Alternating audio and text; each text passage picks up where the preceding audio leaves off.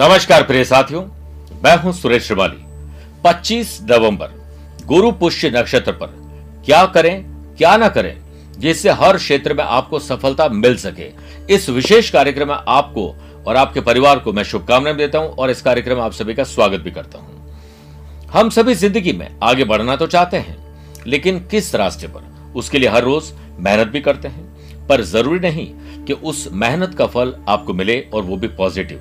लेकिन अगर मैं आपसे ये कहूँ कि एक ऐसा दिन है, जिस दिन आप जो भी करेंगे, उसमें निश्चित रूप से आने वाले दिनों में आप सफल होंगे। और वो दिन है देवताओं के गुरु बृहस्पति का गुरु पुष्य नक्षत्र। देवताओं के गुरु बृहस्पति, जिनके पास चार पोर्टफोलियो है, पहला एजुकेशन, दूसरा धन अर्जित करना, तीसरा विवाह, चौथा संतान उत्पत्ति। और ये चार काम हम लोगों के लिए बहुत इंपॉर्टेंट है। देवताओं के गुरु बृहस्पति इस दिन अगर आप गुरु पुष्य नक्षत्र पर जो मैं कह रहा हूँ वो करेंगे तो सफलता ज़रूर मिलेगी, चाहे वो पढ़ाई हो, धन, नौकरी, आपका पर्सनल या प्रोफेशनल लाइफ का कोई भी मैटर हो सकता है।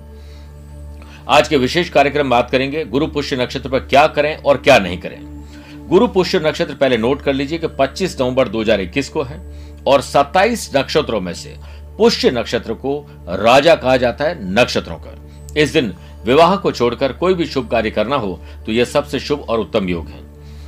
इस योग में किए गए सभी कार्य ज़्यादातर सफल होते हैं। इस नक्षत्र के देवता देवगुरु बृहस्पति है और नक्षत्र के स्वामी शनिदेव है।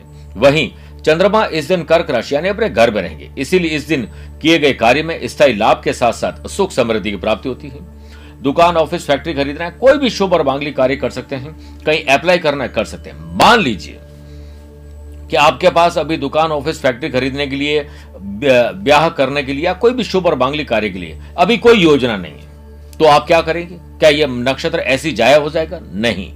कुछ भी धनराशि अपने बड़े बुज़ुर्गों के हाथ से आप ले लीजिए। उसे आप अपने घर के मंदिर में गुलक पर रख दीजिए। और ये संकल्प ले लीजिए कि हम देवताओं के गुरु, बृहस्पति के गुरु, पुष्य नक्षत्र पर ये संकल्प लेते हैं कि आने वाले दिनों में हमारी दुकान बने, फैक्ट्री बने, ऑफ़िस बने, कोई भी ऐसा शुभ और मांगली कार्य की आप प्रार्थना कर सकते हैं और ये धनराशि हम रख रहे हैं। और जब वो काम की शुरुआत हो तो वो धनराशि आप उपयोग लीजिए। आपका काम सफल होगा। प्रभु श्री राम और देवगुरु बृहस्पति का जन्म इसी योग में हुआ था।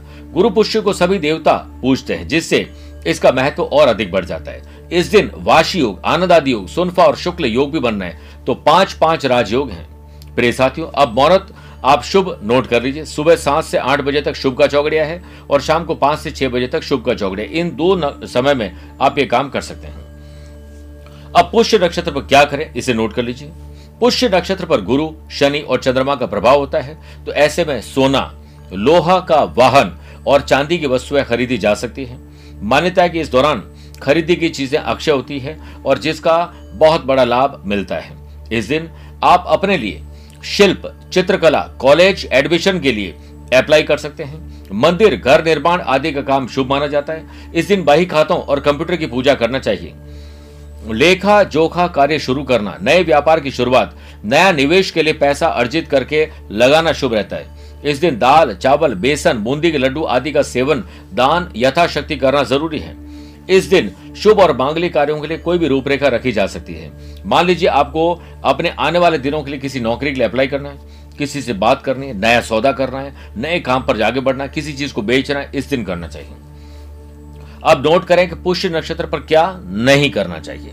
पुष्य नक्षत्र में अशुभ घड़ी भी शुभ घड़ी में परिवर्तित हो जाती है। ग्रहों की विपरीत दशा से बावजूद यह योग बेहद शक्तिशाली। परंतु ब्रह्मा जी के श्राप के चलते इस योग में विवाह नहीं करना चाहिए। मेरे प्रिय साथियों, पुष्य नक्षत्र को बहुत ही पवित्र और शुभ माना जाता है। इस नक्षत्र के स्वामी शनि ग्रह, इसलिए इस नक्षत्र के दौरान शराब पीना, ब्याज पर रुपया देना, झूठ बोलना, झूठी तसली देना पर स्त्री, पर पुरुष गामी बनना, तामसिक और अपवित्र कार्य नहीं करें। इस नक्षत्र में काले वस्त्र, धारदार वस्तुएँ और पुरानी या सेकेंड हैंड वस्तुएँ नहीं खरीदें। मेरे प्रिय साथियों, गुरु पुष्य नक्षत्र में किया जाने वाला विशेष उपाय आप लोगों के लिए बहुत कारगर सिद्ध होगा।